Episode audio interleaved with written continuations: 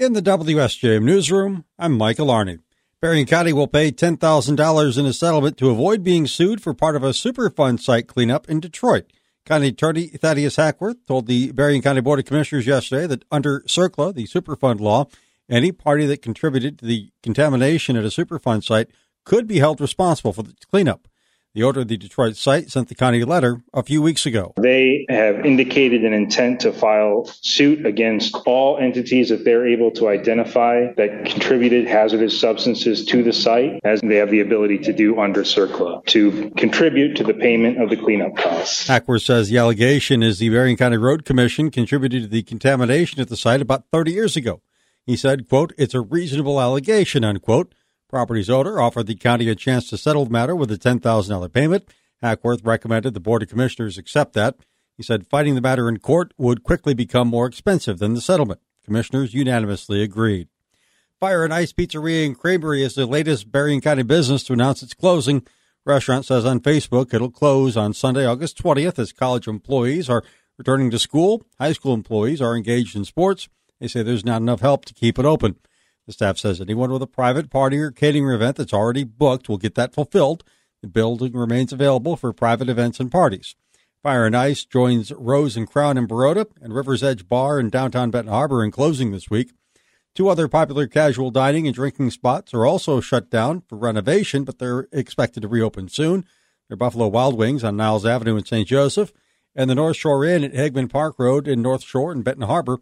Those both have construction crews working on site. There's new part-time city manager in Hartford. WSJM's Andrew Green reports. The Hartford City Council has appointed Linnea Rader as the part-time interim city manager. Rader currently serves as the Finance and Human Resources Director for the Van Buren County Road Commission.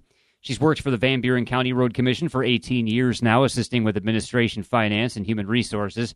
Rader says that she's, quote, excited to work with the wonderful employees of the city, the city council, and the residents of the city during this transition. Hartford Mayor Richard Hall says the City Council is grateful to the County Road Commission and Managing Director Brett Witkowski for allowing Rader to come on board part time to help out while the city looks for a full time manager. He says, quote, great things can be accomplished when we can all work together. Andrew Green, WSJM News. A Paw Paw woman has been charged in a June crash that killed a one year old girl. Van Buren County Sheriff's Department says the wreck happened on M40 between 40th Avenue and 44th Avenue on June 2nd. Traffic was slowing down as vehicle was trying to make a left turn when a Chevrolet Colorado rear-ended a Toyota Highlander. The child who died was in the Highlander. A five-year-old girl in the vehicle suffered a broken collarbone. 60-year-old Roxanne Bastian, who had been driving the Chevy, was hospitalized. She's now been charged with reckless driving causing death and reckless driving causing serious injuries in the death of Agnes Conklin and in the injury of Conklin's five-year-old sister. Bastian was arraigned at the Paw Paw 7th District Court this week. The Berrien County Board of Commissioners has approved a pilot program at the Berrien County Jail to treat inmates struggling with opioid addictions. Berrien County Undersheriff Chuck Heit tells us the MAT program has shown success in several southeast Michigan counties. The Sheriff's Department wants to bring it here. To prescribe medication therapy and then looking at you know, reentry because obviously with a jail, the time when they may be released. So it's starting the discharge process of working with uh, community stakeholders to try and help them be successful when they do get out of jail. And the biggest thing is we see the percentage of overdoses that happen when someone's been incarcerated. Obviously, they've not been using. If they do relapse, that's where a lot of the overdose deaths come from. Heit says the Sheriff's Department will work with a contractor that will arrange treatment for inmates with opioid addictions both in the jail and after their release. They could work with anyone from Riverwood to Carroll's Hope. County Board approved the one year pilot at a cost of $180,000. It'll be taken from the county's share of a massive settlement with opioid manufacturers.